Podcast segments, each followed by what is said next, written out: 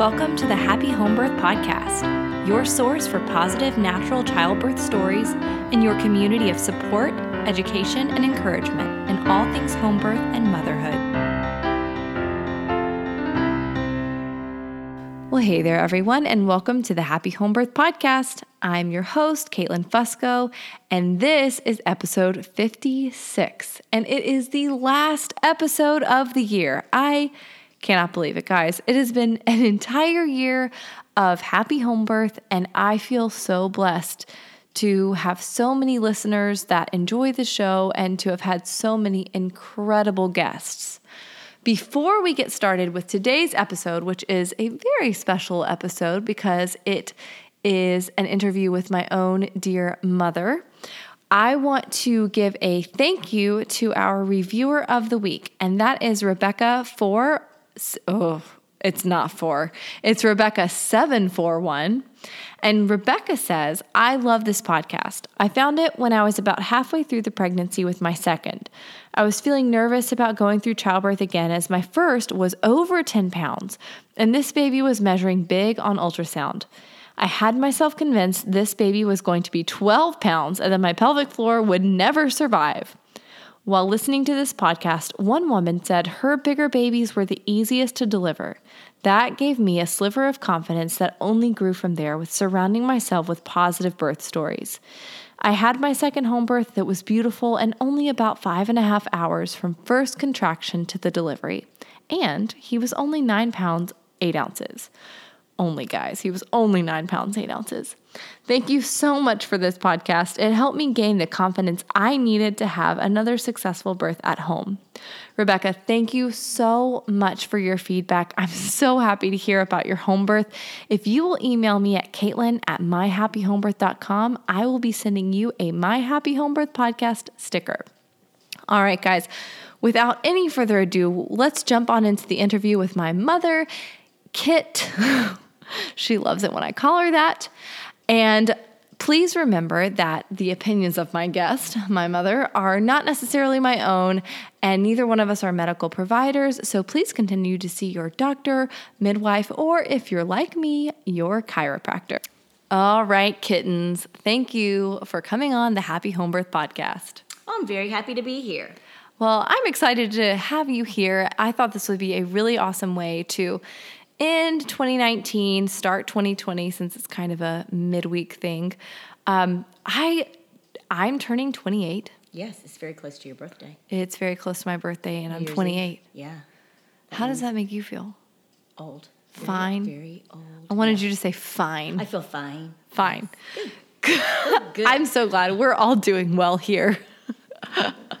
but I wanted to, I realized I don't even know all of the details about your birthing experiences. I've heard some here and there, but I really want to get the full full picture of what it was like to be pregnant in the end of 89, right. beginning of 90, and then through 2000. Kit spanned a decade yes, of pregnancy. I did. Yeah.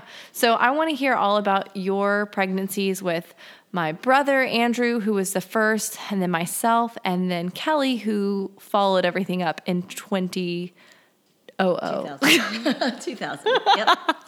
yep. In the year 2000 yep. and 1000. 2000 and 1000. Yep. So, okay, so tell me about your first pregnancy experience with Andrew. What was it like? Did you guys know you were planning to start your family there? You and Douglas, that's my father, Doug. We call him Douglas. Did you and Douglas know? there is a. It's a long story. Yes. So we won't go there. Um, yes, with Andrew, we um, did decide that we wanted to have a baby. Daddy and I had been to the beach, and we, we had were, gotten very tipsy. Just kidding. No, we were watching these families in the pool. And it just kind of hit me that I really want a child. And so we talked about it and um, on the way home. And so it was not a surprise. We, we planned Andrew. Um, in fact, we think that we were already pregnant when we first started talking about it. yeah, because I get pregnant very easily. So, as the, we will learn. yes. So on the way home, we talked about it. I found out immediately I was pregnant, and I did one of those um, home pregnancy tests. those were pretty new back in Yeah, this was before you had to kill the rabbit, right? Yeah, this is exactly. pre-rabbit Yeah, you have to sacrifice. take your urine anywhere. yeah. So we, so I found out I was pregnant, and he knew. You know, we had been trying, and so I will never forget. Um, he was in the shower. We were living in, living in an apartment in Greenville, and he was in the shower, and I looked at the little pregnancy stick, and there was the line or whatever it was back then. I can't remember. An And- asterisk. Yes. I'm just kidding. I was so excited. I was like, and so I said, We're pregnant. And he flung open the shower curtain and went, Oh my God, or something like that. Like he was Something like, super romantic. it was like, like he, all the blood drained from his face. And he looked very upset, which really made me quite angry because we had been planning this. And I'm like, what the heck? You you knew this was a thing. You we knew cannot we were go back now. Oh my gosh, I will never forgive him for that. But anyway, um, yeah, so later he explained that it was just the reality hit him of, okay, we've got to be responsible for another human being. Now, I will say that hit him much faster than it hit Thomas because if you guys will go back to the previous episode, you'll hear how Thomas didn't really realize the fullness of having a child until I was on my second day of labor. So good for Doug for knew. recognizing. he knew right away. Oh man, I was so angry. But That anyway, sucks. yeah, it was terrible. So anyway, um, pregnancy was pretty normal. I had a um, my OBGYN. OBGYN was uh, had been a, a family friend for many years, and I just adored him and trusted him completely. And I do remember, I think it was at that birth. It might have been you. I can't remember which one, but he had a nurse midwife working for him. oh, cool. But I think that was with you when I was Okay. with you. So anyway, um, and I was like, oh gosh, I would never do that. That's so scary. a bunch of crazy Ah, idiots. Yeah, creepy, creepy. And so anyway, um, so when I found out I was pregnant, I went to see um, Dr. Deloach, who I just adored. And um, Was he had? Did you have a rapport with him? Like, yeah. did you already? oh have, yes, yeah, yeah. Oh yeah, I Did loved he? de- him. did he deliver some All of- three. of? Oh, no, but your he thought he delivered. He thought that he delivered um, Joan, my sister's child. Oh, okay, but he thought sure. that Joan's first child was the first child he ever delivered, Oh, and it- she never told him that that wasn't true. okay, so there he was wasn't so an convinced. there Yeah. wasn't an was really actual connection, but there was an assumed connection. Well, yeah, and, and Joan's husband at the time was friends with him because they were both Oh. medical doctors. And so, anyway, yeah, I'd known him since I was a kid, loved him. Anyway, so I went to see him and told him that um, I was pregnant and I wanted a C section because I do not like pain. Like, I was terrified. And he just looked at me and he said, Well, it doesn't work that way. And I said, Well, yeah, that's what I want. And well, said, that's what I'm paying you for. yeah. And he said, no, you can't have C-section unless there's a medical reason. And so I said, what are the medical reasons? Well, the baby's breech. Um, I can't remember what else he said, but I was like, okay, well, that stinks because I'm really terrified. um, I'm a pretty petite person. Back then, I was really petite, um, a little under 5'4", weighed 110 to 115 pounds. I gained 50 pounds with Andrew. Like, I was tremendous. Now, now that is very common though for for people of that stature. That is really common. right. Well, I showed at like two weeks. Like, Your uterus, you peed on the stick, and your body was like, "All right, maternity Yeah. pants, please." Yeah, oh, it was terrible. And my boobs got tremendous. It just looked, but from the back, I, I was told I didn't look pregnant from the back. Yes. But I from was the told that once. and the front, Yes. oh, Lord. But but from the actual visuals, you knew. Was- oh, okay, back in those days, there was um, there was a little cartoon character that was an egg, and his name was Timer. Any of your older listeners might remember Timer. And I remember one time I was just in my underwear, and your daddy told me I looked like Timer. oh my gosh! I cried, and he was like, I, "It's cute." Uh, I'm no, just joking. no, no. He, no, I know, but he was very young and man, he was very a man. He was very who he is today, and a man. It's so I funny. was so mad, guys you got to go back to this the previous ep- i'm so glad i did these episodes one after another Mm, yeah. because thomas if you will recall in the last episode he told me i sounded like a dolphin when i was trying when i was talking to janie for the first time and it wrecked my life for a good year and a half to two years. Yeah. So well, I still remember Daddy's expression in the shower after Andrew, and that's been almost 30 years ago. So it has been 30 years ago. Yeah. Okay, so we know how the pregnancy news was handled.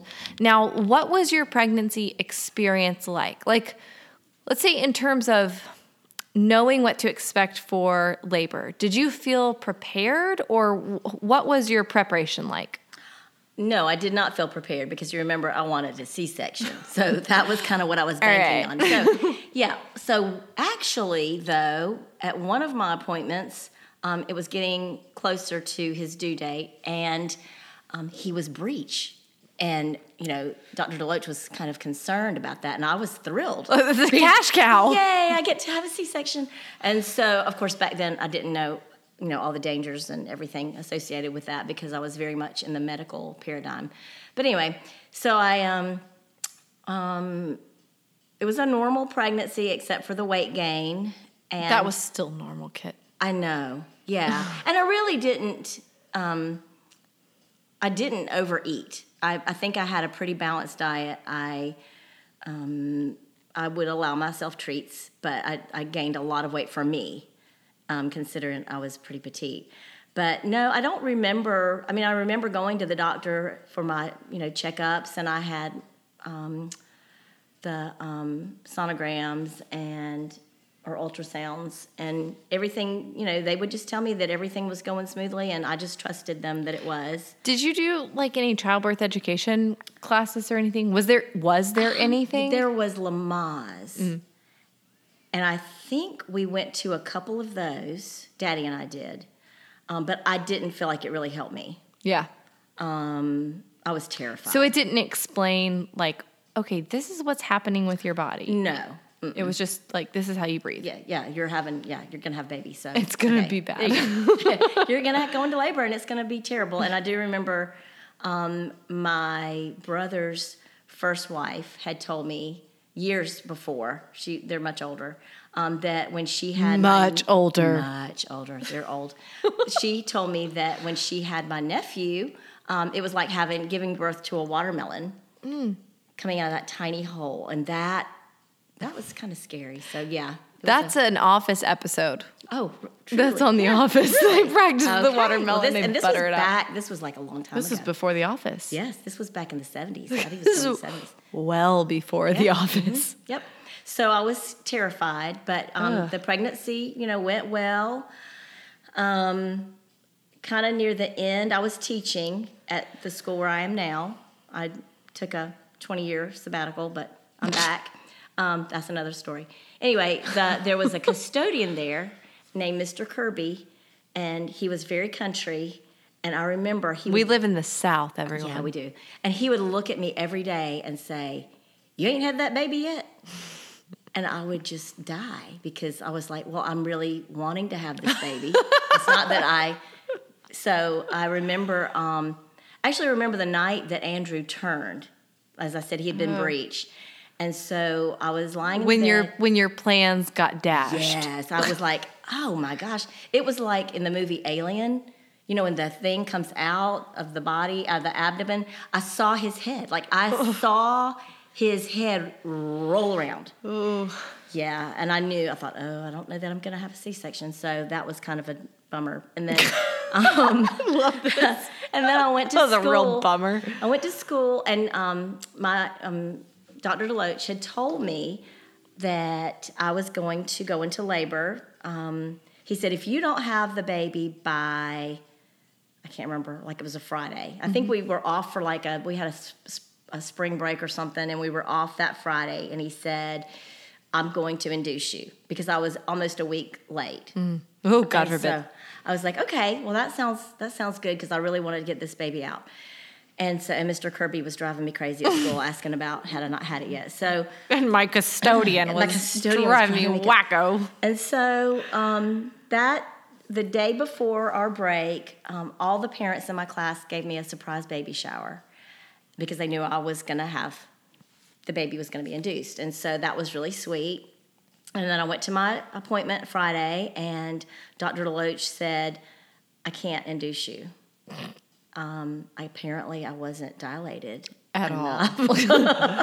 and so I was in tears all weekend. It turned like, out I wasn't pregnant. because and all I could think about was I've got to face Mr. Kirby. I've got to go back to school on Monday, and I was dreading it. Like Yeah. I was really dreading having to go back, and people going, "We thought you were," because I was going to go back and work until the baby came. Mm-hmm. So I'd already decided. Well, I'm just going to have to call my principal and tell her I'll be back tomorrow. Oh, what That was a Sunday call. night, and I was dreading the call, and I thought I'll just wait in the morning. And around 4 a.m., I felt the first contraction. I was like, oh, good. I don't have to go back. to Do you school." remember what that felt like? Yeah, just a little tightening, but it wasn't like the Braxton Hicks. I knew that it was a real Mm. Something. Mm-hmm. contraction, but it wasn't like terrible or anything. And then as the morning wore on, um, I had more. And um, I, did I mention I don't like pain? I believe you mentioned So it originally. I was thinking, oh, this is terrible. Like I was just in the very beginning of labor, and Yeah. I thought I gotta go. But but I- I think this is so interesting, and it's really important. If you guys want to grab my um, free audio course, myhappyhomebirth.com forward slash essentials, um, it talks about this. But there's a fear, tension, pain cycle. So you're scared. Oh, and yes. that causes you to have tension. Yes. The tension makes you feel pain. You're feeling pain and then you're scared. So it's like this cyclical thing Right. where like you can't get out of it because like I'm scared, there's tension, and now it hurts. And now it hurts and so I'm scared. and you know? I just wanted this baby out. And I just was want this C-section, guys. Yes, and I was tremendous. Like I was just Oh. so tired, and I wanted the baby. Pregnancy I mean, I wanted the baby too. Yeah. But, but also Wanted him darn it, my body Yes. hurts. I mean, I really had a nice body, but anyway. had. Yeah. She's she's gorgeous, people. you're It's infuriating. Um, so at any rate, he, um, I went to Dr. Deloach around 11 that morning, and he said, "Oh yes, you're going to have the baby tonight." He said, "You will have the baby um, by tonight. Um, go back home and just kind of relax. And when you are in so much pain that you just really feel like you need to go to the hospital, go to the hospital." And so I said, "Okay." Okay, And but so, real I think quick- he told me to take a bath. Yeah. Well, that's get in the good. That was Yeah, good yeah. advice. I that was good advice. I got in the bath. All right. Mhm. Now, real quick, Dr. Deloach, comma MD, comma soothsayer. Like, Yeah. okay. I if loved you're gonna have this baby tonight. Yeah, Okay. And he also, but you know, you have to keep in mind he had delivered so many babies. No, I know, I So know. he just he just felt like the baby was coming that that night. I get it. and It's I trusted funny. him completely, and just you know have nothing but the best to say about him. But anyway, But he was wrong. he was wrong. Yeah, he was wrong. Um, so we go home, and my parents came over, and they lived in Clemson, and um, we were in Powdersville. Easily. now that is about what 45 minutes away. Just for just for people that are in Um, no, I would say um, no. I'd say it's probably um, thirty minutes. Okay, so maybe. your parents came 20, over. 20, 30 minutes. Yeah. So mom and dad came over, and they stayed with us, and then um, I was really getting uncomfortable, and so I said, "We just need to go. Let's just go into the hospital Mm. because I'm really uncomfortable." So we all pile in the car and go to the hospital. And when we get there, they said, um, "You are going to have the baby soon, but Good, you're good. not close enough, and we're really we're really busy." So yeah. like, we, we, there's no room at the inn. Oh my god. it's a classic Mary story. So, But except for my brother is not the savior of the world. No. We'll just go into this Really now. but anyway, so we we go. Um, I was very sad because I was just wa- say I was wanting to say, you know, go ahead and hook me up. I, I'm ready for my epidural. Hook me up. I want my epidural. I want all the pain medicine because oh law, can you even believe that I thought like that? No, I, did. mean I do. I completely believe it. There was no information. Oh, my goodness, You I did not have the. Googles. Well, no, and I did. I knew too that you know everybody got pain medicine if they Right. wanted it, and everybody did epidurals. And if Perry said it was okay, Doctor It's fine. Said it was okay, then it was fine. So, um, you know, I said, and I told him when he told me I couldn't have a C-section. Well, I'm going to get an epidural first thing. Just you know, mark it in your little. Mm-hmm. If pad. you will just Yeah. sit, if you'll hook me up when I get in the yeah, parking then lot. it'll be okay. So they told me go home because honestly, that was the busiest night uh, um, at Greenville Memorial Hospital. Like there Yeah. li- literally were no new beds. Like, There was no rooms. room There was in no the room. inn. So they sent me home, and I was just by this time very frustrated because I was having contractions. And you were feeling them, yes, I was feeling them, and they were uncomfortable. And and you had no way to cope. and then I had these bozos that I was with that all well, daddy and my daddy. Okay.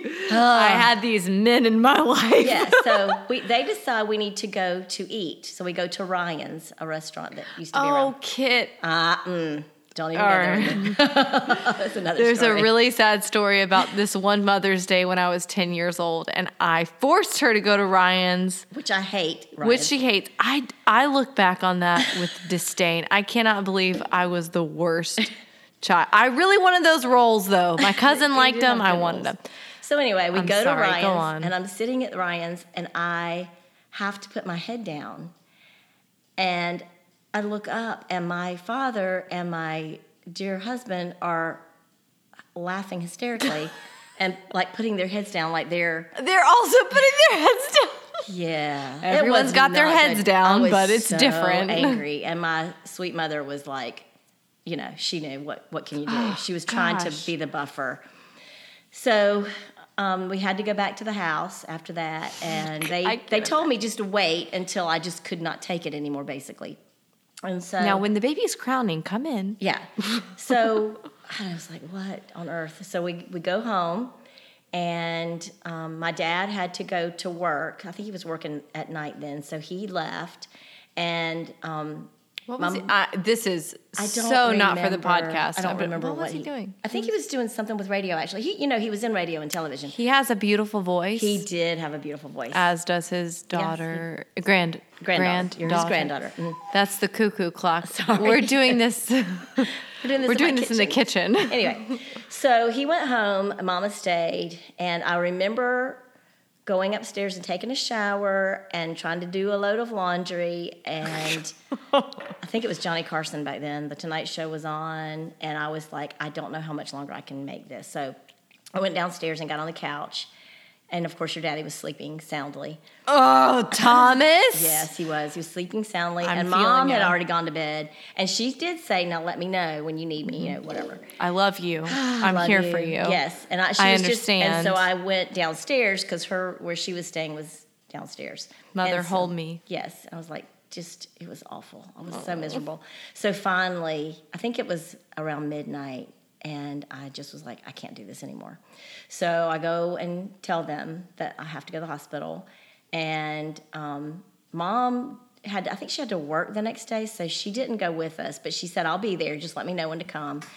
And so daddy drove me to the hospital, and I will never forget this. My daddy, not your, Your daddy. daddy, Okay. yeah, yeah. When I say daddy, I mean your daddy. Yes, my father. Doug. So when we, I remember where we were on the interstate. We were getting off the exit, and he, I can't even remember what the joke was, but it was, Infuriating. Yes. Tell me it was infuriating. and I was like, and he was like, he, and he got kind of mad when I didn't, when I responded very, with a very ill temper. like with a, with a I was like, curt. I am in labor. I'm sorry, I'm having your child through my vaginal canal. I was like, I was so Oh. mad at oh, him. pardon me. And then he got mad that I didn't laugh at his dumb joke. Uh, I will never. I, I know exactly where we were, and he remembers it because I'll remind him. Labor is important, guys. Really, you got to be nice to your wife. So we get to the hospital, um, and I, you know, of course, asked for my epidural, and they examined me and said you can't have one. Oh no! Oh, yeah, it was How terrible. far along? And I you? was in the waiting room, by the way, not in the waiting room, but in the um, Triage. yes.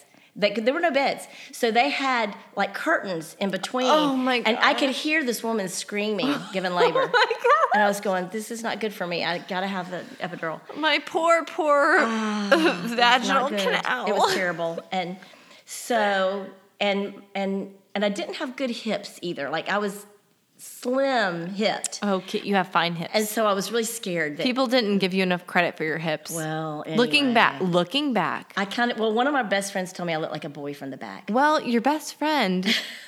anyway, so I was. How's her life going, Kit? So I was really, really worried, and um, actually, Dang. she's doing great. She's retired. Well, anyway, that's good. Okay, so- but now let's Okay. let's think about. Let's just take a, a quick little detour.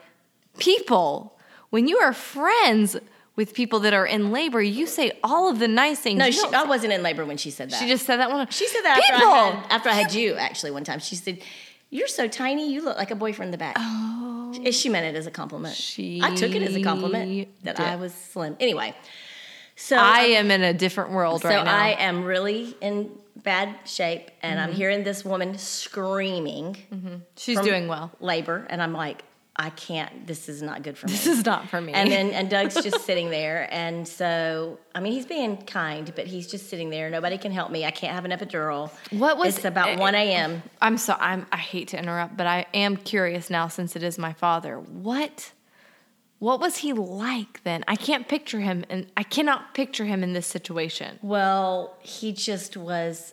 I think from the generation of. I mean, he did want to be very involved. Like he was wanting to be a part of the labor. Mm-hmm. Was he sitting on the couch? Was he No, like, he was sitting. There was a chair sitting beside me because it was like I said, we were in this little tiny space. Oh, in triage, yeah. on okay, triage, yeah, yeah. And so this other doctor comes in. Not um, Dr. He's Deloach. not no, Dr. Deloach wasn't on call. And this, I had seen this man before too, and he was really, really sweet. And because I remember he told me that, um, well, that was after the baby. He So told me I had a fine vagina. He said, well, he just said, I can't, you can't have the epidural. And he tried to tell me very kindly. And so uh-huh. apparently you have to be dilated Apparently, you have to be dilated. or something. I don't know. so I was like, okay. So he said, but he did say, but I can help you with pain relief. So they gave me something that made me hallucinate. Good, good, Yeah, that's what's wrong with That Andrew. is- that explains it. good. Yeah. Now they No, did give me something that knocked me off my no, rocker. It did not even. I mean, it made It might not have been Stadol. It- I don't know. There, I've it didn't, seen it didn't. It didn't necessarily take away the pain. No, I just couldn't concentrate on the Right. I, right. And I was trying to talk to Daddy, and I was hallucinating about cartoons. And Jeez, stuff and talking. oh my it was terrible. oh I know. gosh. it was terrible. and it felt really oh. bad. Like it was not good. Why? So I think I might have slept a little bit, and then they came in. That was at- before the epidural. Yes, that was at like around around one a.m. and then around. Wait, I'm sorry. What time did you get there? Ten Um, no, around midnight or midnight. something like that. Cool, Yeah. cool, cool. And so it was. I hadn't been there long because you know I was telling them that I was in a lot of pain. so I'm hating my life. yes, so please help me. And so then um, the next morning, it was around five that I think the doctor, Doctor Latimer, came in, Dr. Latimer. and he said, um, I think then he said I could have the epidural. Anyway, they gave me the epidural sometime that morning. Maybe it was around nine. what was that I it was- like? Um, it was fine. I mean, I'm not, you know, the needles and stuff didn't scare me. I trusted these people Mm, yeah. explicitly. Um, and they told me to be still, and I was very still because I didn't want to get hurt. And indeed, I was. yes, I was. And that was around nine. So you that was haven't, around nine. you haven't had any complications after the epidural, like no, not that I okay, know of. cool. Um, so that was around 9 a.m. I Okay, keep keep saying in mind cool. that I went into labor 4 a.m. the previous morning. Yeah. That's when I first had my contractions anyway. Yeah, So I was really ready to get the baby going. have a child. And so then at some point, then Dr. Deloach came in and said everything was going well. I was doing great. And you said, "Oh, well, oh, yeah. let's just get this Oh, going. yeah, it's going so well. Then, then around noon, I guess, your daddy and um, I know where it's going." and, and and his precious mother, God She's an rest her angel, soul, God rest her she soul. really is. Here's to. Janie. I'm pouring And- a little and- bit of champagne. Now, if you notice, I'm we're having a little bit of champagne right now, Yes. and when I say we, I mean I. Well, I have a little. Bit. You have a little bit. Right. But anyway, so Janie was. She was just the most precious woman ever, and her My first husband- daughter's named after her. Yep. And her husband, who was a medical doctor, he was actually a radiologist at the Anderson uh, Memorial Hospital. God where rest we his soul. Yeah, precious people. Well, they came and whisked your daddy off to go eat lunch Ah, he when I was was in labor. he was exhausted. I was livid. You know what they would have loved? They would have loved to take Thomas with them. I Like was just so it. It's just so was funny. so mad. Like, how dare you leave to go eat I when I am in labor? And I, this is the most Mm. this is the most like deeply connected moment I have ever felt like oh, crap. It doesn't matter the generation.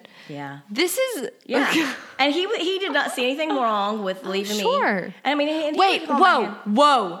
Listeners, Whoa. Okay. So, episode 30, we talk about my birth story. Kit, where did Doug go to eat?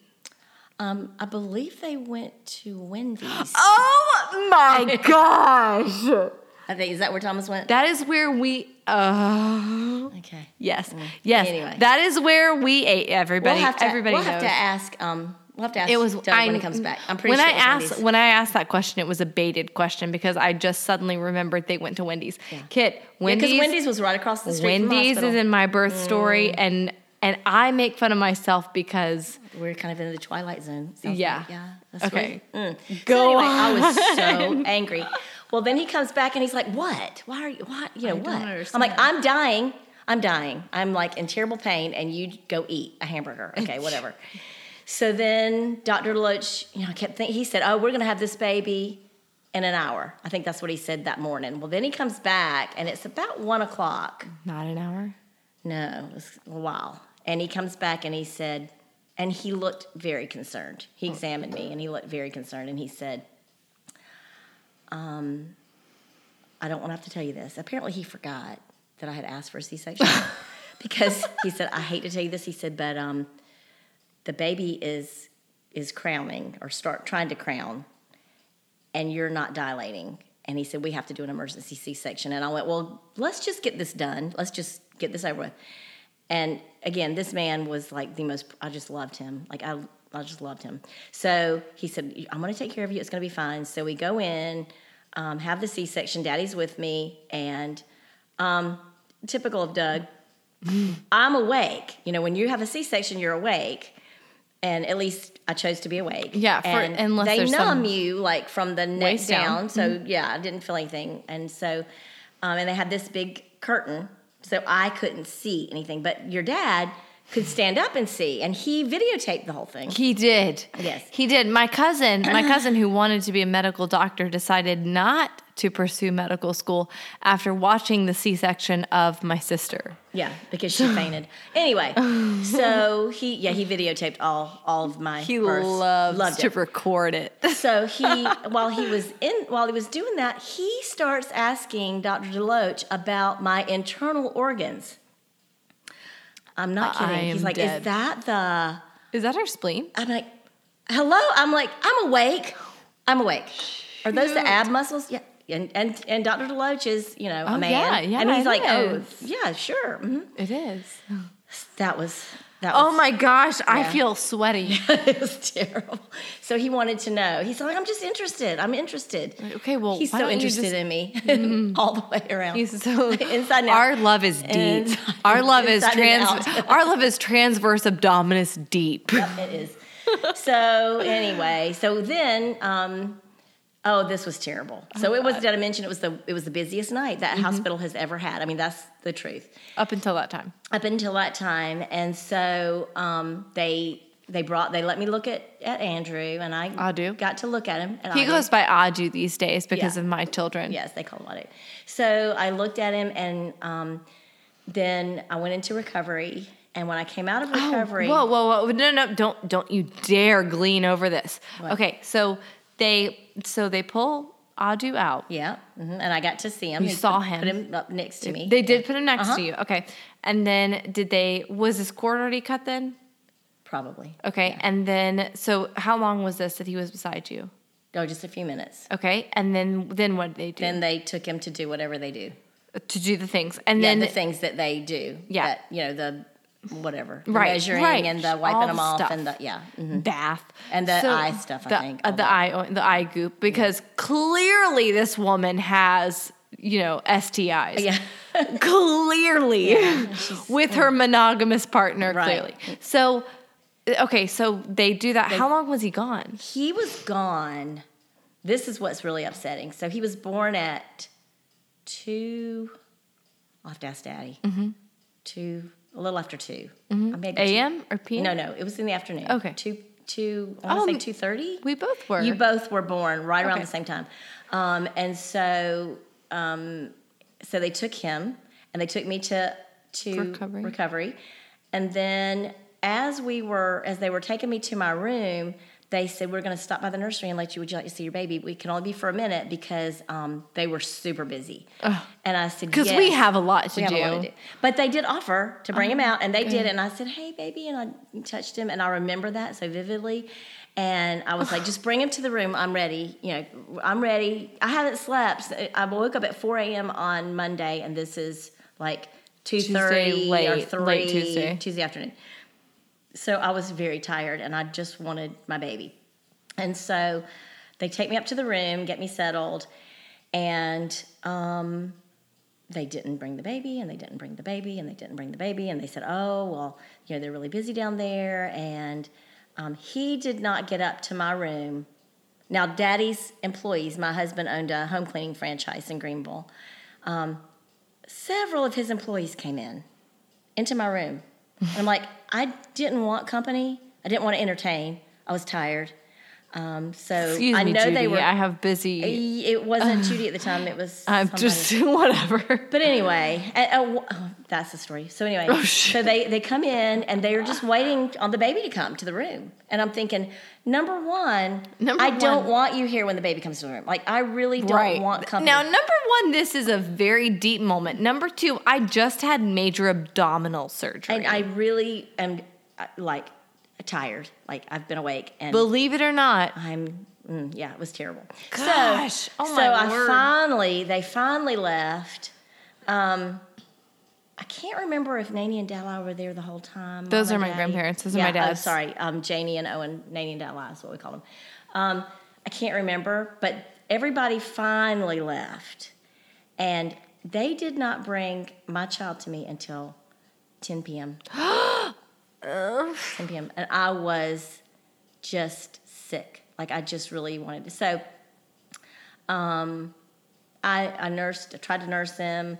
Um, hey, bonded what, with him, and I so I'm so sorry. What what were the like? Were people nursing at this time, or was this more of a some formula? people did. It Some was people like did. I mean, yeah, half and half. Probably like, wasn't which- as popular as it is now. Oh, it's but- definitely not as popular. Yeah. But um, but I wanted to try to nurse him, Mm-hmm. and um, and then I took my mother's advice because she said, send him to the nursery to when you're sleeping because you won't sleep again, Mm-hmm. ever. Until your kids are grown, and so you and you're gonna need your strength. You're gonna need you- your strength for and she had four children, so she, you know. Yeah. So I did send him to the nursery that night, and then um, I think the we were there a couple more nights, and I kept him with me. But um, I do remember looking over at Daddy, and he was holding him up to his chest, and he said, and he was he didn't know I was listening, and he was like, "Hey, son, oh, hey, son," and it was just really really sweet. Um, so that was Andrew. that was I do Um, he struggled a lot as an infant with as a person. yeah, he struggled a lot as a baby with um, had a lot of digestive issues. Like um, colic is that he was so like he was colicky. colicky? I could have owned stock in whatever Colic. those drops are. Yeah, um, I could have owned just- colic stock. He really was. It was terrible. You know what he could have used was some Yes. craniosacral I therapy. know, but I didn't I know. No, I know. Yeah, that was listen, terrible. Listen, But, I am uh, not so- saying anything against no, you or no, that. we did I'm the just best. saying. yeah, we did the best. Dang it! It's and so I remember I wasn't sleeping. He wasn't sleeping. He was Oh. miserable. Um, and I remember my mother pulling up when he was about four weeks old. She pulled up in the driveway, Hmm. and she had this l- lamb skin, like this wool lamb skin. It was like a real from a shepherd. Yes. and and she had a box of rice cereal Mm-hmm. and formula, and she said, "We are going to feed this baby, and we are going to put him on this lambskin, and he is going to sleep." And it worked. Well, and, really- he did. He did. Yeah, we gave him a little cereal, and he liked it. He did Um, like it. I could, I don't. I didn't nurse him very long, and I can't remember. I always wonder about this because Hmm, I because. I know I think it was have- because he did probably not- didn't latch He, well. well, he didn't, and I had huge boobs, and so I had to remember to push the boob down so he could yeah, breathe. you have to you have to do a C. Yeah, I didn't know that. They didn't Yeah, I know. I- oh, gosh, I just get so mad When the nurse came in to tell me, she's like, "Well, he can't breathe. He's having to let go." So you got to give him formula. no. Dang She's it. like, you just have to put. But he did. He ate all the time, and he still was never full. He was always hungry. So my mother, well-meaning mother's Mm-hmm. Yeah, for sure. suggestion was formula and rice, and that's what we did, and it did help. But he still suffered a lot with Oh. gas and colic and all that kind of good stuff. Yeah, I mean, gosh, I just can't. was a sweet baby. Oh yeah, it's just isn't it crazy to think about how different things are now from that there was nothing then. If you were a mother, even if even if you in your inside your head were thinking this just doesn't seem right, what are you going to do? You Right. can't do anything. Right. And, and I might have been a lot more naive than But some more progressive okay, type women but because I just really trusted my doctors. right, what are you going um, to do? I, I just And, and don't I think they really were, you know, using the protocol that they were Exactly. felt comfortable with, and so I don't say that I shouldn't have trusted them. I just feel like I didn't question anything Right. back then, and that might have been more me than the generation. I don't know. No, I think it was the generation. I mean, so. I you trust your doctors, but also whatever your doctor says. even if they didn't know what to do, there was no alternative of okay, we'll try this. You know, Right. like that's what's and I remember so upsetting. The pediatrician telling me, um, I remember that first visit, and the pediatrician said, "Now this was it. Well, it wasn't the first visit, but it was like maybe the six week checkup." Mm-hmm. And the pediatrician said, "Now, no matter what your mother says." Do not start feeding this baby cereal. And I was like, okay. And I thought, oop, did that two weeks ago. well, I was like, Okay. And, and, and he said, she will, she will try to tell you to feed your baby cereal. Oh wow! And she did because it worked. because darn it, he slept on sheepskin, And it was rice cereal, which supposedly was better. which something. is fine. good. He liked it. And he slept on this sheepskin that I'm thinking he probably could have suffocated. I mean, he could have. I mean, it's, He didn't. it's a miracle. But anyway, He didn't. He's yeah. fine. He's fine. He's fine. Ish. Eh. Enough. Good. He's okay. It's not your problem at this point. No, I love Andrew. I anyway. also love him. Yeah. So, and he was such a great kid, such a great baby. Now on to the next, The next child. child. Yeah. So, so what we, was she like? Oh, she was just A a, lot like your daughter. A Jamie. lot, a lot like my first child. That's who I adore. I Yeah, adore as a good- grandchild, she's That girl. So oh, she has my heart. So uh, mm, she just has me. But anyway, so yeah. So then when Andrew was a little over a year, and I was commuting about a 35 minute commute from Powdersville to Anderson, and um, that was kind of tough. But Daddy and I decided, my dad, your daddy. Yes, not husband, your daddy, My husband. Please I- not your no, daddy. My Oh my Doug. God. I should just say Doug. Doug and I decided. Douglas Owen. Yeah, Douglas decided that we wanted another baby. And because they're so easy. yeah, and well, we just You're loved good Andrew. parents. We just loved Andrew so much. We thought we just want to love somebody. We'll love the next one, too. And so um, We will. So Daddy's. so your daddy Oh said. I, I wanted to plan it to where you guys were two years apart, Mm-hmm. and so your dad started Genius that he is. Yes, said, well, you know, we might ought to go ahead and get started trying because it might take us a while Who this knows? time. Who knows? Even though The last time- we were already pregnant when we discussed. Even the last time we thought about a baby and, And then, then we it- were all of a pregnant, we were four months pregnant. Yeah. Like, yeah, it. So this is a good idea, and I'm so should. naive, and I'm like, okay, Yeah. yeah. we'll start early. Well, so I got pregnant that day. So two weeks. so two weeks later, I peed on a stick. yeah, Pete, I was- I was pregnant, like seriously. Um, Two weeks later, I sacrificed a rabbit, Yeah. and it was fine. Yeah, yeah.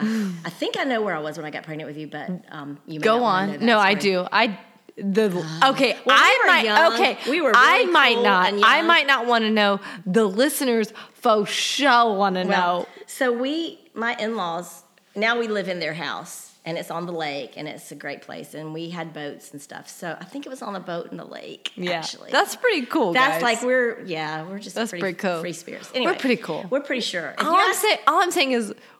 We're pretty cool. so we're not, and it was not even at night or anything. But oh my gosh, it, wa- guys! It wasn't even at night. If you ask your daddy, I'm sure if you say when did you and Kit get pregnant with me, he will tell you. He knows. it was on the boat. That's what he always says. Anyway, Well, probably. Well, Probably. now that you want to, now that you tell me that your daughter got pregnant when your son was at a Trader Joe's I in Los. Angeles, Yeah. and okay, I I- know that story. all right. Anyway, so You're um, here, Trader All right, so now, so so Caitlin, we get pregnant with you. That and, me. Yeah.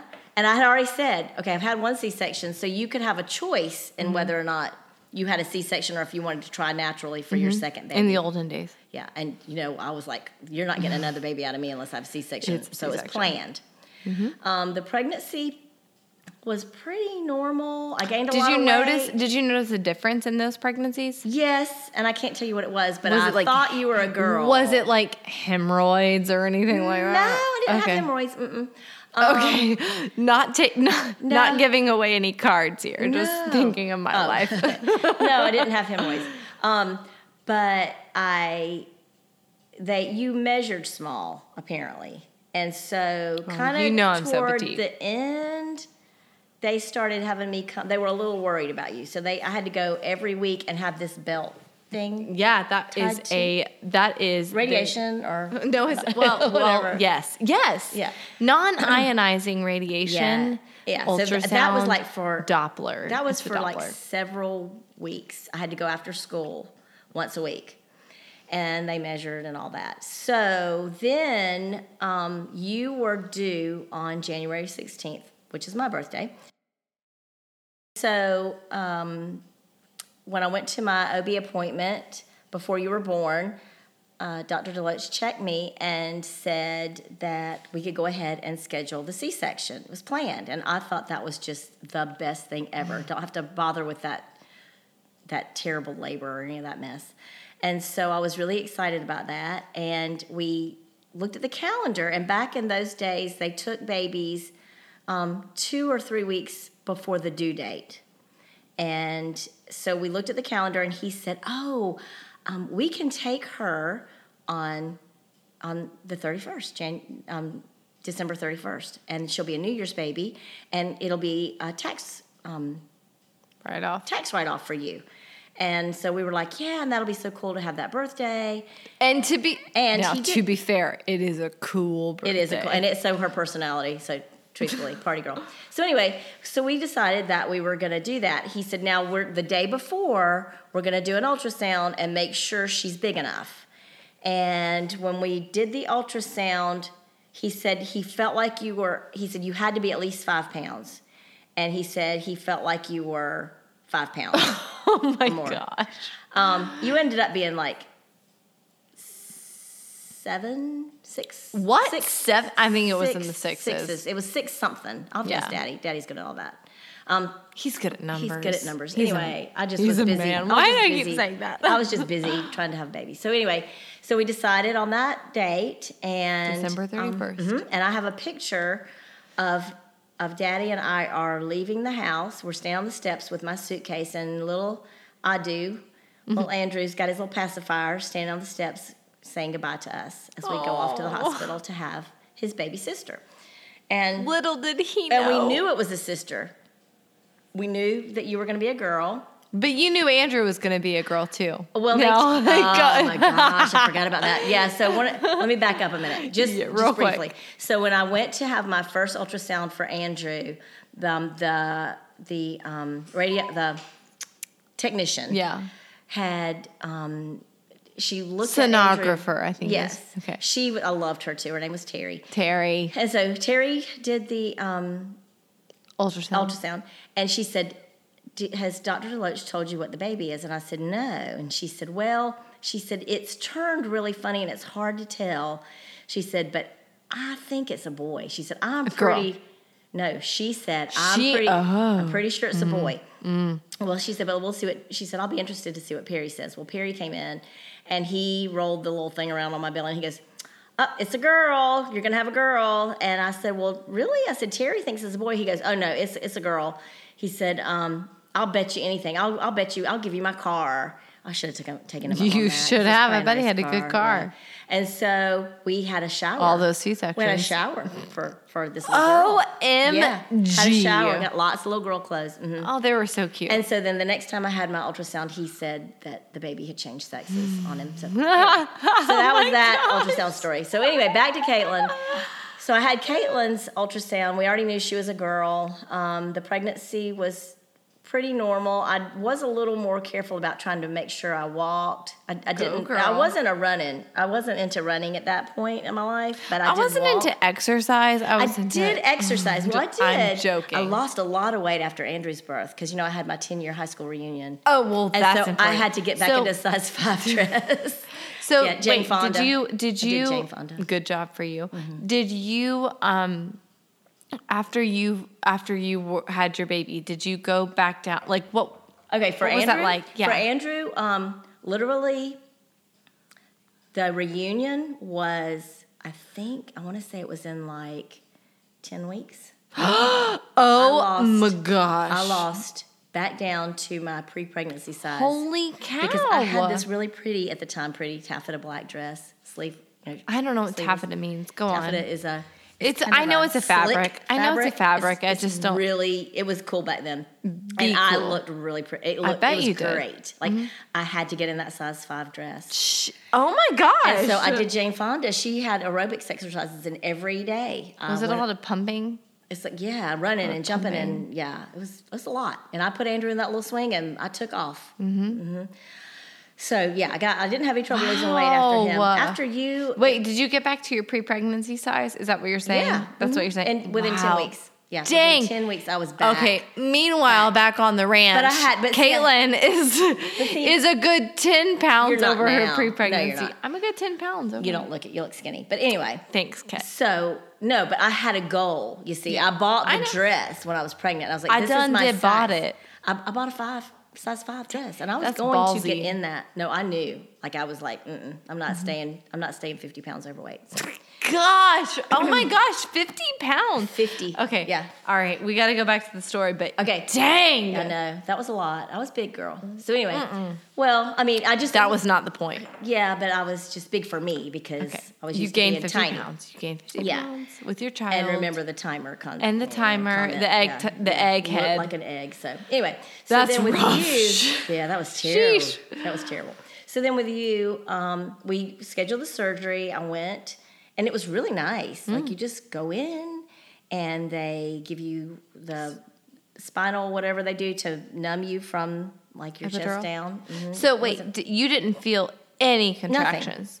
No, no, because you Yeah, weren't due it was until January. Because you weren't due until probably way past really, your due probably, date. Yeah, because um, so you know when they were measuring me, I think it was I right. think you were. I think it was really- right. Yeah, I think you were. I think we were wrong. I think you were right. right. Yeah. So um, they we go in and um, have the C section, and of course, Daddy videotapes. Your What? daddy uh, videotapes. tell me about the C-section again. I just want to hear like Um, it was very.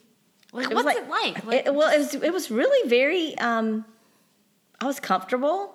And I knew that I was going to get my baby, and I wasn't going to have to go through all that pain that I'd gone through before, or any of that, any of that work. so you were relaxed. I mean, that's, Yeah, that's mhm. great. Yeah, That I was, and and awesome. again, I was so trusting um, of my my um, OB. So, So, what did it feel like when you saw Andrew or me for the oh, first it was time? amazing. Yeah, but with him, like with you, I knew it was coming, Mm-hmm. but all I could feel was like a tugging. It felt like tugging, and of course, Daddy's you know talking and videotaping Telling you about time. your intestines. Yes, and I'm like, and I had already warned him, do not talk about my inside organs. I can't. My organs. I don't want to hear about that. Please stop Yes. discussing my organs. Yeah. So when you came out and you were just perfect and beautiful and Still. didn't have and you had that nice little round head and um yeah. Not in the vaginal canal. yeah, didn't bother with all that. So so I had you and you were everything was fine. Well, then they take you over to whatever they do. The fryer. A lot of people like to call it the fryer station. Okay. Like the, and then they then they said like um, we don't want to alarm you, but the baby is having some issues breathing, and we've got She to take can't. her. We got to take her to the NICU. That's not what you want to hear. I like that's not what you want to hear. It's not. And so it was terrible. Like I was so scared and. Perry was very reassuring. What He's was like that this, like? What- it was like- awful. it was horrible. I mean, you're you're what, you're what are you told thinking? you're told your child is is going to the NICU. I mean, like, yeah, I, I just wanted to take her and go to my room. Let me go to my room and let's just, you know, Snuggle. bond. Well, so they rushed you off, and when I came out of Doug recovery, go with them? um, can't remember. Were you alone? Like what? What? I cannot remember. Did you feel alone? yeah, I, was just terrified. It was terrifying. No, Daddy was with me the whole time. But they're suturing you up, Yes, and so nobody's with me. They're just like they took. They whisked you. Wow. Now, Doug may have gone out to Check tell the family Mm-hmm. and everybody what was going on. In fact, I'm sure he did that. And then I go to my room, and um, a doctor came in from the NICU, and he would not reassure me that you were going to be okay. Like he, I said, "Is she going to be?" He said, "It's too early to tell. She's she's she's in level." Back then, I think it was like level three was like the serious So bad. yeah. And then he said she's in level three. And um, so I said, when can I see her? And they said I could go the next day. Oh my god. Well, so, but when Perry came down, Dr. Deloach, when he came in, um, he said, and that was like the next afternoon, I was so worried. The next afternoon, and I And was born.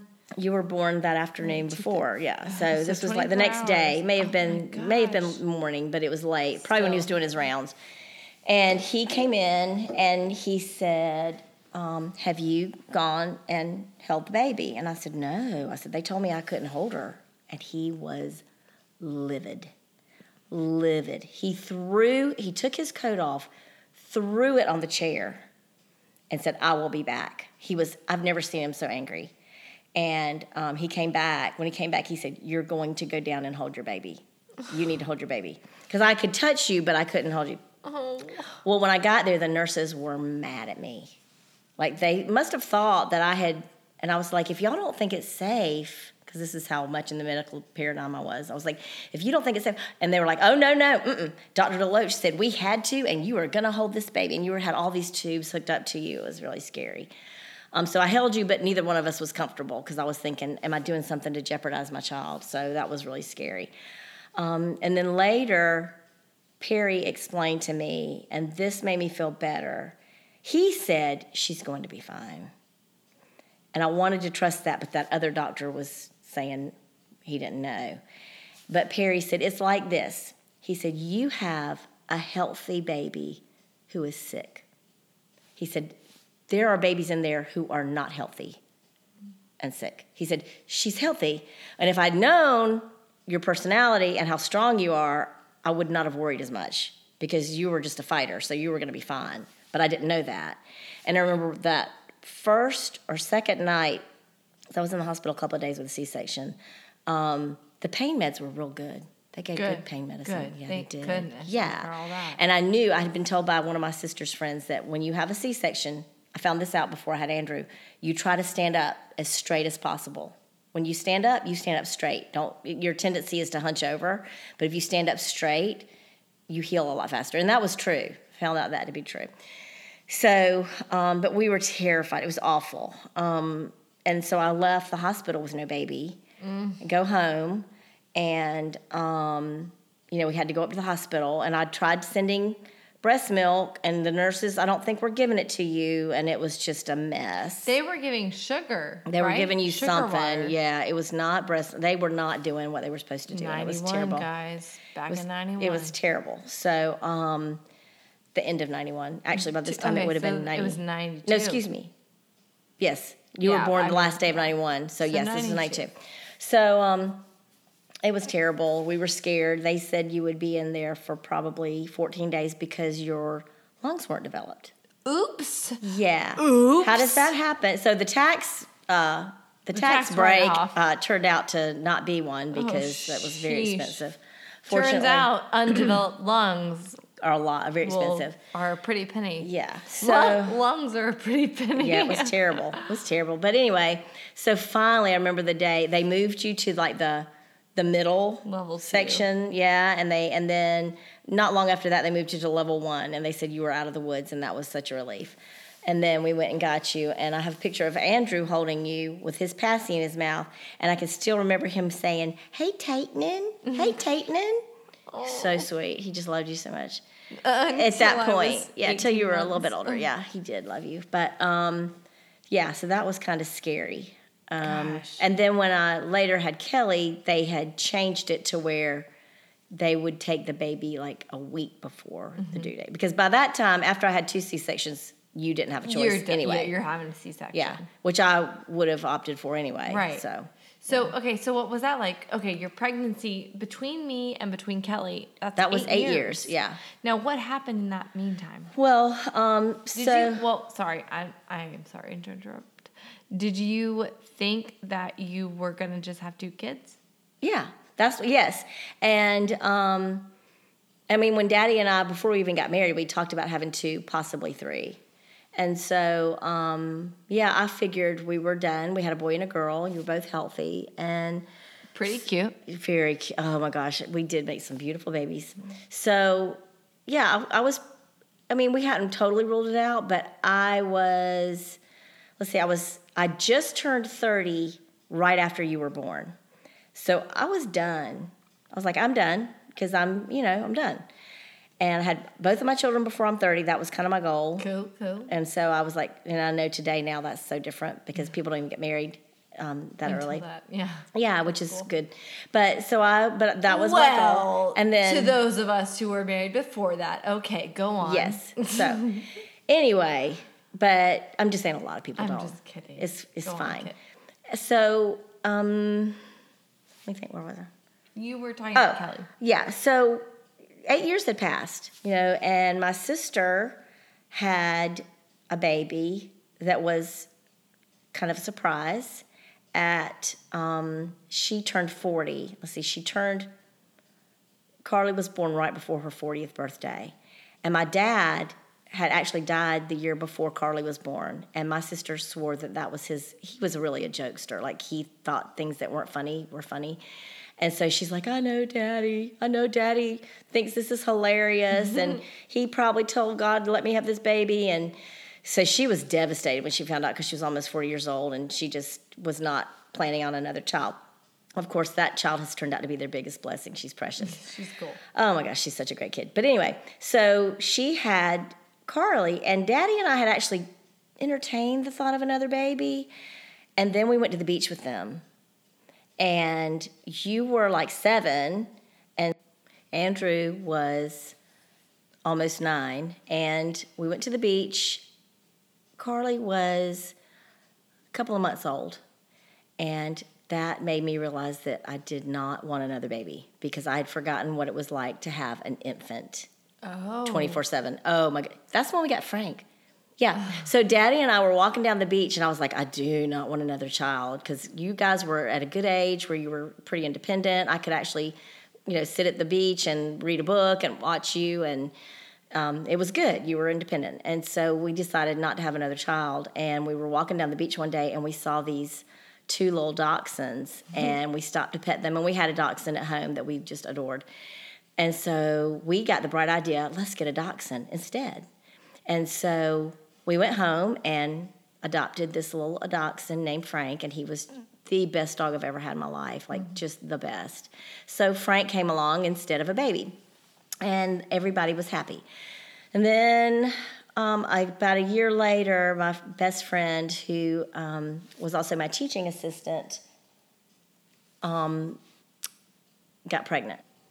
She had her tubes tied eight years prior to that. So this was a very unexpected baby, and sh- her children were um, older. And after being around her and her new baby, we decided that um, yeah, maybe we we should have a baby. Well, actually, your daddy decided that. I had told him that I thought it was time for him to go get a vasectomy. I said, I want you to go get a vasectomy. OMG. Yes, because I really, I really had thought that we were done, and I was like in my mid to late thirties, and I thought it's time to be done.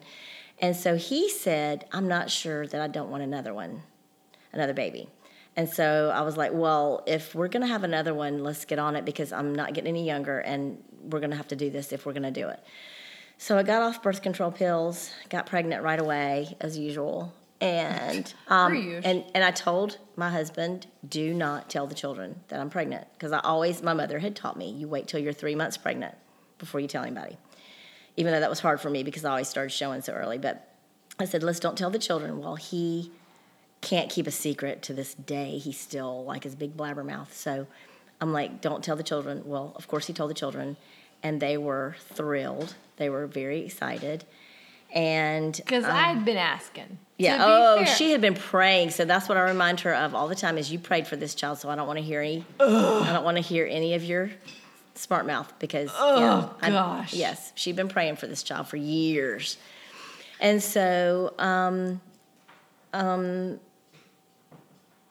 You had the tubal. Or, no, no, sorry. that was Sherry. Your friend had the tubal. She had it, yeah. And then I got, so we decided to have this baby. I got pregnant. I told daddy not to tell you, but he did. Well, at the time we were, I was teaching in um, Powdersville, and you were, you and Andrew both were in school there. And because your daddy had told you, I did not want anybody to know until I was three months pregnant. I always felt like that was just the best to make sure, you know, everything was going to be okay. So you begged me to let you tell people, and I said, no, you cannot tell anybody. There were two other teachers that were pregnant at that time. One was a substitute teacher, and one was a, um, a full time teacher. And I remember sitting in my classroom, and they were telling us that they were pregnant, and they were about the same, they were about as far along as I was. And you looked at me, and I shook my head no. Like, do not open your mouth.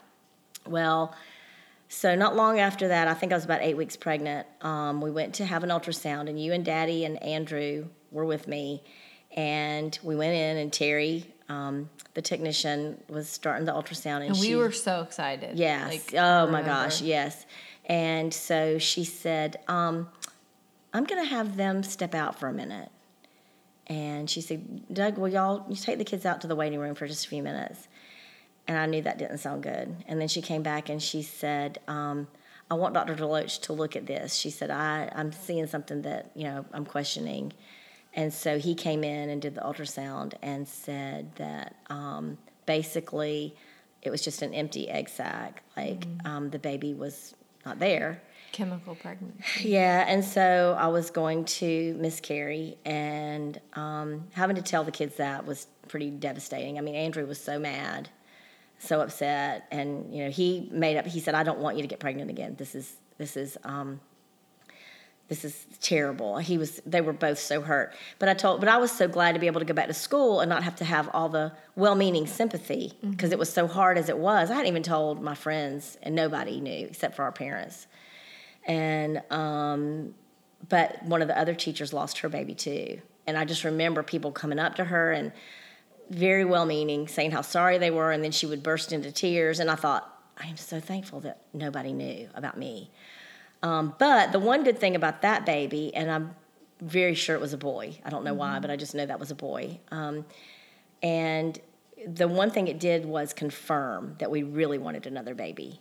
Because we weren't sure and then we got pregnant and then we were excited. So um, dr deloach said you know wait a month have, have one period and then you can try again. Well of course we were pregnant a month later um, with kelly Clearly. and yeah clearly and her her preg- my pregnancy with her was normal um, by that time I was, you know, I was really into um, making sure like I walked with my friends and exercised and took care of myself and ate well. And um, I remember one of my, my best friend at the time, um, walking in her neighborhood, and Caitlin, you were, I was huge pregnant with Kelly. I was probably about eight months.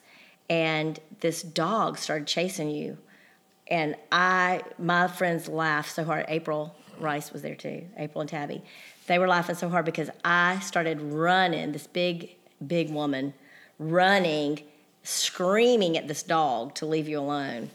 Um, and I threw a rock at it, and it went way over its head, and that made them laugh even harder. They were like, "If you don't stop and leave my child alone, I'm going to throw this rock way over your head." So. Um, so Ken, Kelly's the pregnancy with Kelly was pretty normal. Um, y'all were both so excited. Andrew was actually very excited when I when we told him. And again, I told Daddy not to tell you, and of course He did. He blabbed. I thought later I should have told him. Problem with telling him. Now here's the yeah, the here's the leaking yeah yeah. He's he cannot keep a secret to this day. So um, Now you were how old were you at that time? um, let's see, thirty seven. Okay, I So- think was I 37 when Kelly was born. I think I had just. I think you were 38. You're about to be 38. yeah, mhm, yeah. So yeah. you um you already mentioned that your in-laws were very medically minded. Yes, yes, yes, yes. Oh, I'm glad you mentioned that. Yeah, they were. Um, and so during the pregnancy, um, and they, I cannot convey enough how wonderful these people were. Like they were just, uh, they were like second parents to me. I just adored them. Um, but they thought it would be a good idea for me to have uh, um, amniocentesis. Explain that, please. That is where you know they insert a needle into your abdomen and draw fluid um, to check the baby to see if there are any abnor- abnormalities. And a lot of it is looking for like Down syndrome or spina bifida or things like that. Well, when they, um, I did not want to do it. And the me today, the 50 something year old me would not would now stand my ground. But back then i you know i didn't have the backbone to say i'm not doing that. And your daddy you know thought it was a good idea too. But the bottom line was i thought it's a waste of time because even if there's something wrong i'm not going to do anything about it. I'm still going to have the baby. And it's just going to cause marital discourse with my family and in-laws and all. And so um, that was that was really scary. And what's really frustrating is they do this um, the ultrasound that they do when they're doing the amniocentesis was the 3D. Like it was back then, that was the new thing. It was really new and very clear. You could see everything. And the um, the technician even was saying, now this baby looks perfectly healthy. You know, normally with Down's children, their their hands are a little bit stubby, and there there were certain things that they were looking for, and they they didn't think that there was anything wrong with her at all, just from the ultrasound. So I wish I had said, let's just stop and not do it. Um, but again, you know, I felt pressure, um, rightly or wrong. I, I felt pressure from my family to have that done. So um, everything, of course, came back normal, healthy baby. Thankfully, she survived the amnio. Um, and I had found out that my, my best friend at the time had, um, when she had had her baby, she had also had, had an amnio. She just wanted to prepare her family in case there was something wrong. She would have not done anything about it either. Um, and both babies turned out fine. Well, so after Kelly was born, um, with you know again C-section baby, and it was pretty funny. My um, a, a girl that I'd gone to high school with was a nurse at the hospital. She was a delivery nurse, labor and delivery nurse, and we had been in communication. And she told me um, that she was going to be off the day January fourth is Kelly's birthday. And she said, I think I'm supposed to be off, but I'm going to try to switch schedules with somebody. Well, she worked it out to where she could be there for Kelly's birth, which I thought was really cool. That's sweet. And um, she has, um, she had a redheaded child. And so, And you're and, and I'm a redhead. My siblings are all, there's four of us that we're all redheads. Mama had blonde hair, daddy had black hair, four redheaded kids.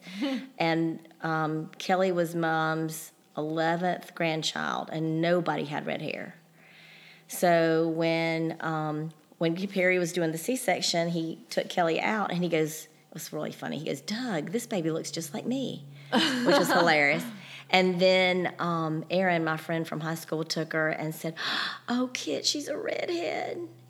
And so we were thrilled, and she went and cleaned her up and did whatever they do, and um, and she was fine.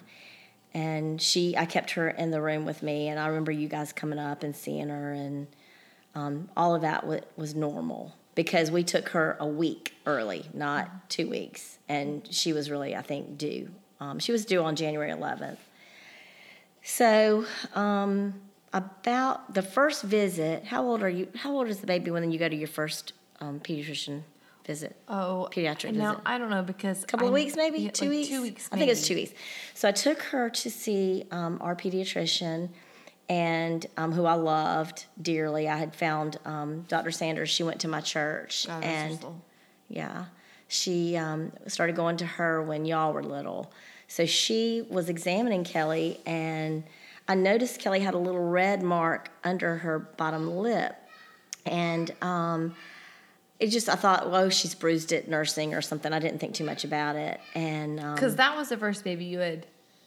Had you nursed anybody else to that point? No, um, um, probably not. But I had been. She nursed really well, and so um, yeah, I thought it was just she'd bruised it nursing or something. I wasn't really worried about it. And when I went to see Dr. Sanders or Patty, like I said, we were friends.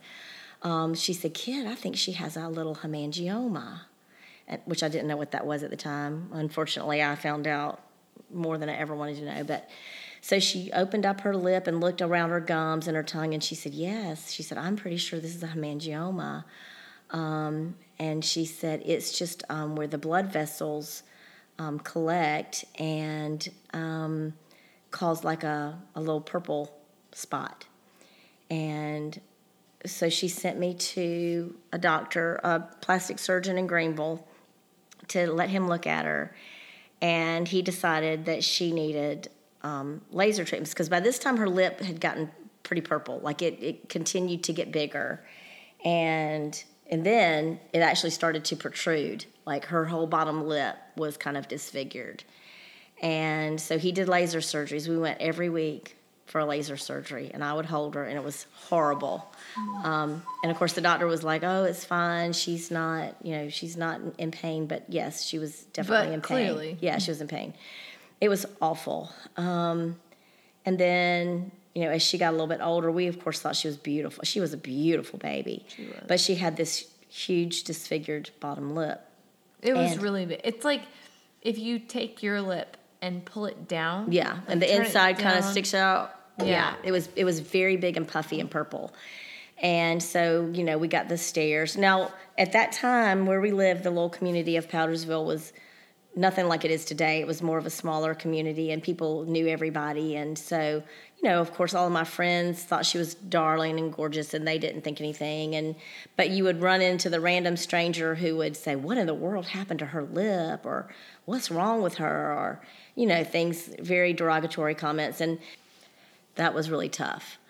Um, it really bothered you and Andrew, especially Andrew. He was like her protector. He really um, watched over her so carefully, and um, he would get devastated whenever somebody would say something ugly. And so I just prayed a lot and thought, Lord, you know, please help us find an answer to fixing her lip. The the surgeon that we had gone to told me that she would need to be at least five to seven years old before they could do surgery. And I thought, well, by that time, her self esteem is going to be out the window. Um, I was just at a very, I was I was not upset about the way she looked because, as, as I said, she was gorgeous. But I just didn't want her to have to face people being cruel.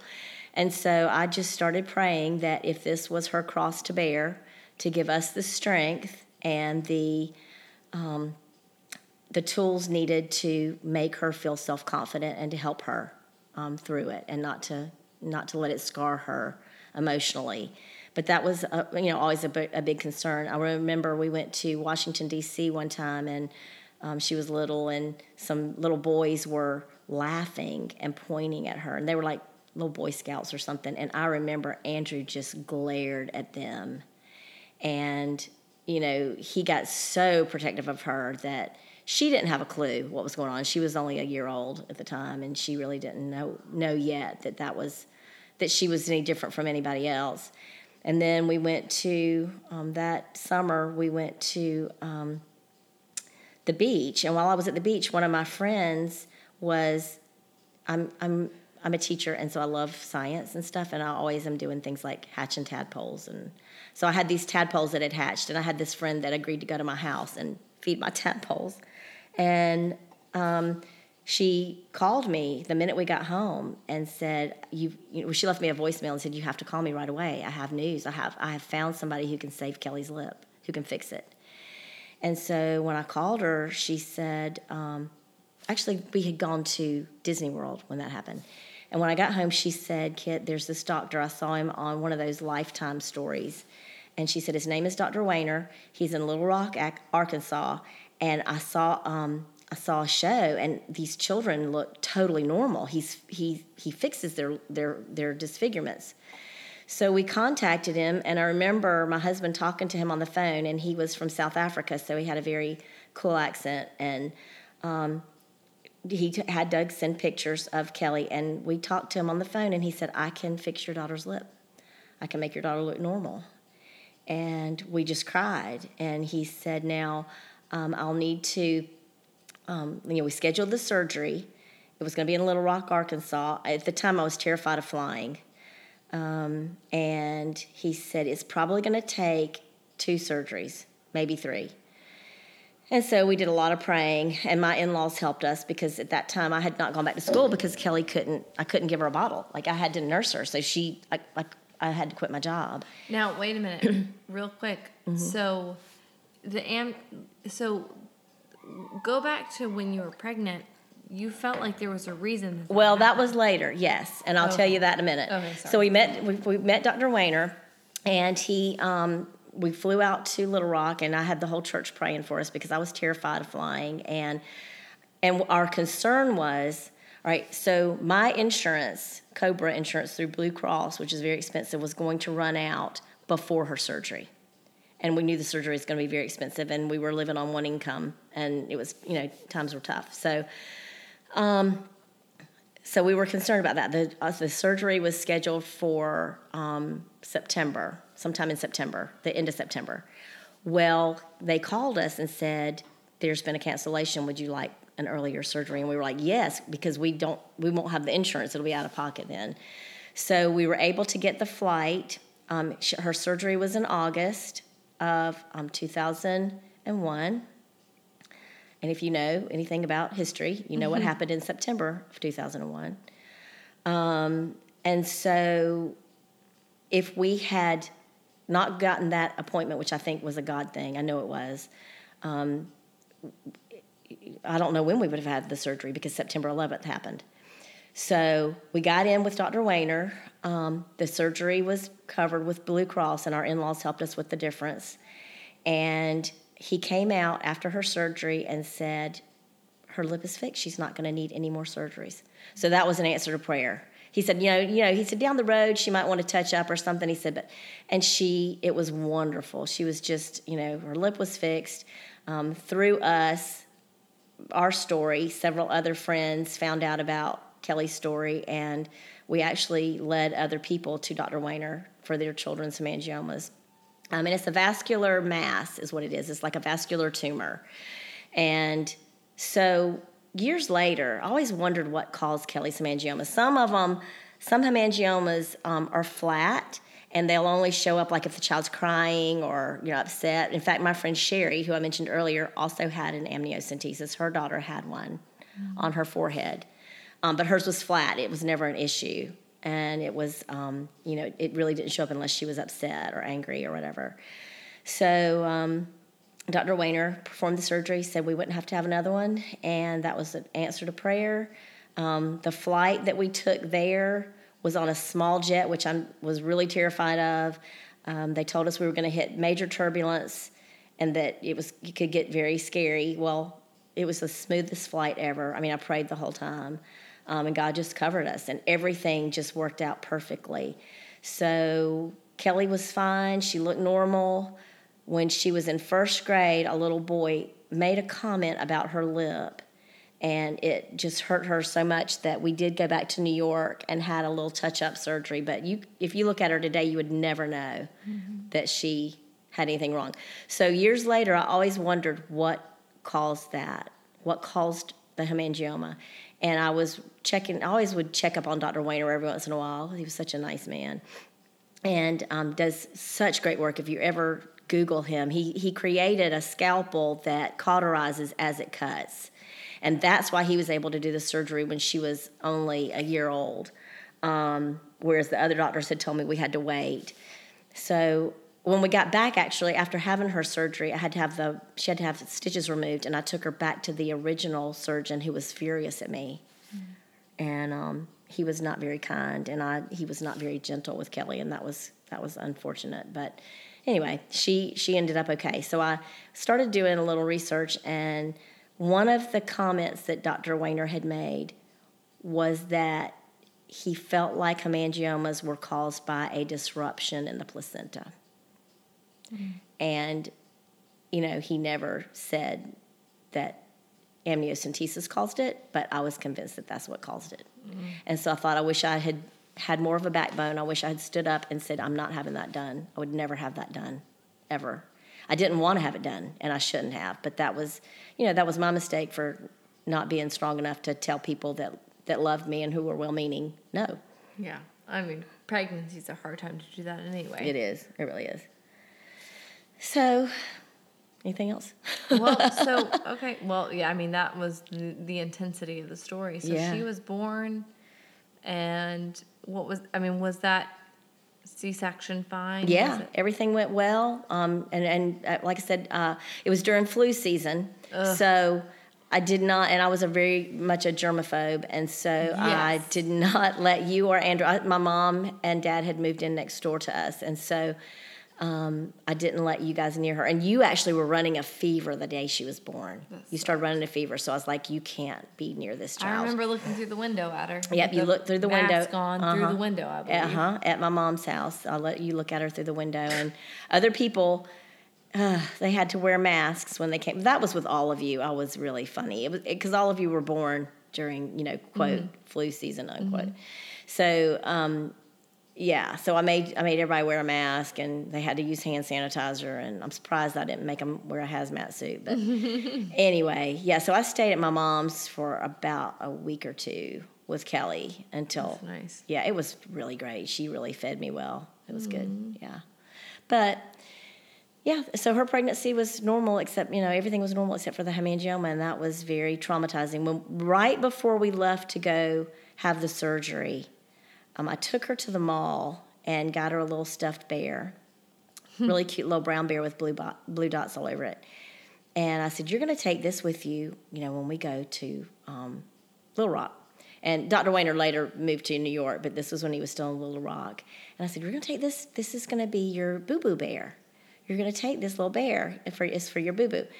And um, I remember, I think I came up with the name because right before we left, I was holding her up, and she was looking in the mirror, and she was um, just starting to talk. And she looked at her lip for the first time ever and said, Boo boo, boo boo. She knew she had a boo boo on her lip. So we got that lip taken care of before she ever even really understood what was going on, and that was that was a godsend. But um, so she still has Boo Boo Bear to this day. And now my daughter Janie loves. Boo Oh, she Bear loves Boo Boo Bear. Wants to take Boo Boo Bear home. I'm like, no, no, no. Boo Boo Bear does not leave the house, but yeah. So That's so sweet. Yeah. So, Wow. it, um, you know, I didn't know at the time all that you know now, and that I'm so proud of you for learning and and being an advocate for moms. Um, I wish I had known a lot more then, because at the time, I would, uh, if you had said, you know, have a home birth, I'd have thought you're out of your mind. I'm, I could never do that. So, But you could. I mean, that's what's. It, it's so disappointing just to know. You know, there was just so little in Yeah. the realm of resource. Yeah. And well, it was just considered like far out and, Yeah, and you're way out there. crazy. And I think a lot of people still think that way. I mean, I'm glad that like podcasts like this do educate people um, because even one of my friends where I teach now um, was saying something about when you had Lillian and she was like, "Oh, that's so scary," and you know, she's she was. Um, you know, what about pediatrician? Did the pediatrician come? And what pediatrician? I didn't. I don't go there with her because she does know, not. funny. But she is so wrapped up in the medical paradigm that if I told her anything about my grandbabies that Mm-hmm. I'm not ashamed of, but it's just that I know I'm not getting into that. I'm not getting into that because number one, she doesn't believe it, and number two, it's just not. You know, Mm-hmm. she's not ready for that. So anyhow, yeah. Yeah, it, I mean, it, it really is crazy. Yeah. But Well, anyway, well, so okay, so let's let's wrap it up with between then and now, like between having your children and having your grandchildren, what's the biggest difference for you? Um, oh, well, having your grandchildren is just the best ever. And I don't mean that not having your own children.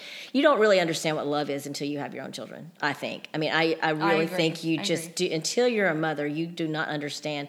And I know Caitlin was a very, very strong willed child and very difficult. And I did not Hard, very hard. yeah. And I didn't always discipline her the best. I did to the best of my ability. But it And was hard. It was hard. And I worked full time and I stayed stressed out. And my husband had sleep apnea, so I didn't get any sleep. And it was and then my son had um, some um, processing issues that he overcame and, you know, graduated from Clemson with honors, so it was not a permanent thing. But I just had a lot going on, and um, so I was stressed a lot of the time too. And so I had a firmer hand than I would have if I could go but have a do over. I would not stress about the things that don't matter. But Caitlin was a very strong-willed child, um, and and so and her daddy was the pushover. Um, he's like the good guy, and and like I was the disciplinarian, and I took care of everything, and he was the fun one. You know, he would in, in order to help me, he would whisk them off to the movies on Saturdays or Sundays, so that I could clean the house and cook for the next week and do laundry and all that stuff. Um, and they adored adored him, um, which is great. And he's that same kind of grandfather. And the thing I like about that I love about having my grandchildren is I can enjoy them without having to parent them. I love that. And it hurts my heart when I see Janie get in trouble. Like, but she needs it. I know, I mean, realistically, I know she needs to be disciplined because that's going to make her, you know, a normal, healthy child person. We're working for normalcy here. Yeah. but I'm just saying, oh my gosh, but I couldn't do it. Like, I could not. I couldn't. Now, when she clawed my face earlier, Yeah. I thought about spanking her, but I couldn't really do that. Like, I could not. I could never put vinegar in her mouth, or oh, I just couldn't. That's like, our- it cried. Like when, when you put vinegar in her mouth and she's screaming, it just breaks my heart. But I, but I want her. I want her disciplined because I want her to be a well-adjusted person. But that's the difference, and I now see how my mother-in-law felt when I would take you to the back. It wasn't vinegar. It was uh, it was probably Mr. Spoon. Mr. Um, Spoon. Mr. Spoon, Mr. Brush, Mr. Spatula, Mr. Whatever I can get my hands on. Whatever, whoever Yeah, he is. yeah. Um, and I tried. It wasn't just spankings. You know, we tried timeout. Of course, Caitlin peed in the timeout chair. To be Um, fair. yeah. And then we put her in a room, and she peed on the beds. And To be it fair. was it was it was hard. so Janie's a lot like that. She Um, sure is. yeah. and and but I see, and I always saw the delightful side of Caitlin. It's just that I had to parent her because nobody else was doing it. Um, and Turns out. turns out I was alone, and then and that was tough. But um, and Andrew was so easy, so I think Caitlin felt like I favored him. And that I loved him more. Well, that's not true. It's just I didn't have to punish him because he didn't do anything to deserve being punished. Um, and Kelly was pretty much that way too. And she was kind of more of a in between the two as far as behavior goes. But um, but yeah, they're all turned out to be pretty well adjusted young people, and I'm really proud of all of them. Um, but my grandbabies are my life. Like But my grandbabies are better. they're better. They're much better. they really are the I'll, best. I'll give you that. They are the best. I love having Janie comes and spends the night with me usually every Friday night, and we have our little day plan the next day to go run our errands. And she's much better behaved for me Than she is for her mother. Yeah, That's me. and I'm that's how that and that's how that's how Caitlin was. Um, but Janie is so good. I think I really believe that Janie's behavior, a lot of her behavior has has exacerbated since Lillian's birth because That's she's fair. she's not the center of attention. Now, when she's here with me, of course, Lillian's too little to come and stay by herself.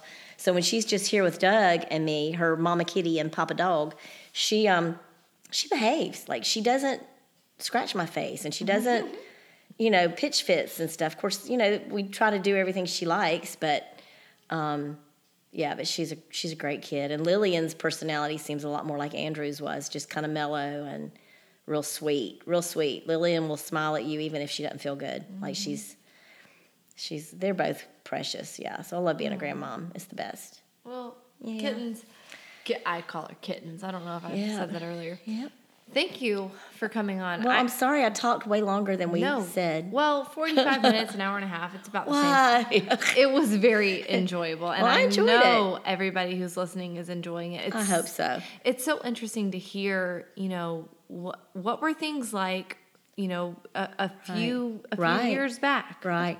A few years A back. few years ago. And I really wish we had my mom still here. Like I wish Yeah. I could find out more about my mom's Yeah. pregnancies. She tells me she had them all naturally, but She did. I think she did. Yeah. could, yeah. she could. And she got pregnant real easily too. So Yeah. It's a high cervix thing, I think. Yeah, there's that. I'll put my I'll put my uh, I- I'm gonna write my thesis about that yeah. later. But she said that my daddy would would hang his um, pants on the on the bedpost, and she was pregnant. And it happened four times. Yeah, four times it Four did. times it did. Mm-hmm. oh man. Yeah. Well, I have so deeply enjoyed Me this too. Thank you for it'll be inviting me. Yeah, it'll be so much fun Yeah. to listen back to this. You know, just to to hear what it was like for you and how you went through all Yeah. of these, all of these. Yeah.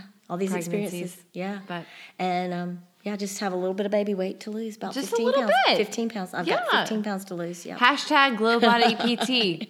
Go on, go on. Let me know if you want that discount. I'll give you that discount code.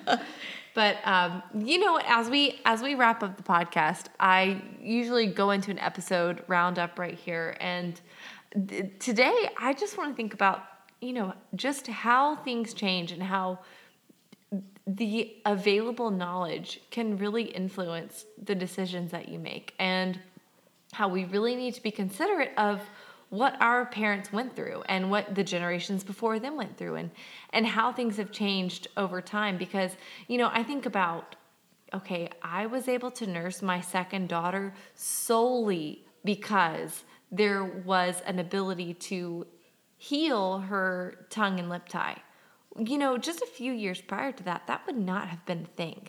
And I mm-hmm. just think about, you know, all of the things that my mom went through where she didn't have any support. She had absolutely nobody to go to, nobody to turn to and say, like, hey, is this okay? Is this normal? What am I supposed to do right now? There was nobody there. And really, chiropractors were considered like fringe. Yeah, like that was just like yeah, yeah. And But even thinking- a chiropractor's not going to be able to help you with so no, much but of the. but like you know how your babies both had chiropractic yeah. um, adjustments day one. I mean that just really is so important. Those Mm-hmm. It things is. that we did not know. There was no, there was nothing. and a lot of people, what's sad is a lot of people that are still so caught up in traditional medicine, and I know that you know that may work for some people, but they don't know. Yeah. They whatever their doctor says is is like Gold. from God, and Mm-hmm. um, and that's I guess my eyes have been opened since we really since we started researching um, more holistic cures and things anyway years you know several years back but um, yeah it is it's, there's so much more out there and now with technology there's there's no excuse not to find your own research not to not to look at all your options Yeah. So so just make sure that you consider that and just be appreciative to what your parents, you know, what your family members went through. it's different from your experience. It's not the same thing and and hooray for you for for finding this path. But remember what your parents went through and and how different the times are and just be appreciative because holy cow, they had to endure a lot and they really didn't have a lot of resources just a few years back. Things just changed so quickly. Um, but we didn't even have computers didn't until even have really till the the freaking internet. Mm, Didn't have the Googles. no no uh-uh. So, No. Kit, this Yep. is my time to tell you thank you Oh. for all that you did. You're a You're so phenomenal welcome. kittens Oh, well, as my mother, you. and well, you're, you're a wonderful phenomenal you're, mama kitty. You're a wonderful mother, and I love being Mother. You're a wonderful mother. Currently, I'm a mother to my three-year-old. Yeah, and you're a Um, great you mother. Yeah, oh my god, Mm. and she's actually in the back. I hear her She's screaming. screaming. I don't know if anybody else can hear this. She is talking loudly. Yeah, she's really ready for her mama kitty to Well- come back there and rescue her. Well, we'll wrap this up, but um, guys, this is the end of 2019, the beginning of 2020. This is a year into the podcast, and I am so grateful for my listeners. I'm so grateful for you guys who love the stories that these moms tell because every single person that comes onto this podcast, they're just magnificent and their stories are phenomenal and my mom clearly included just women are amazing and the things that they do for their families it's just it's not discussed enough how freaking amazing that is so thank you mama kitty Oh, you're welcome. I enjoyed being here. Thank, Thank you for you. having me. Yep, and thank And you I'm too. really proud of you. Oh. I'm super proud of you. Oh, thank You've you. always made me proud, mm. even when you were A pain in the bum. Yeah, peeing in the timeout chair. I still Peeing in the timeout chair. Sometimes you got to pee in the timeout chair, guys. But yeah, this this next year, 2020, as amazing as 2019 was, this one's going to be even better. So thank you guys for joining us, and I look forward to seeing you back here next week.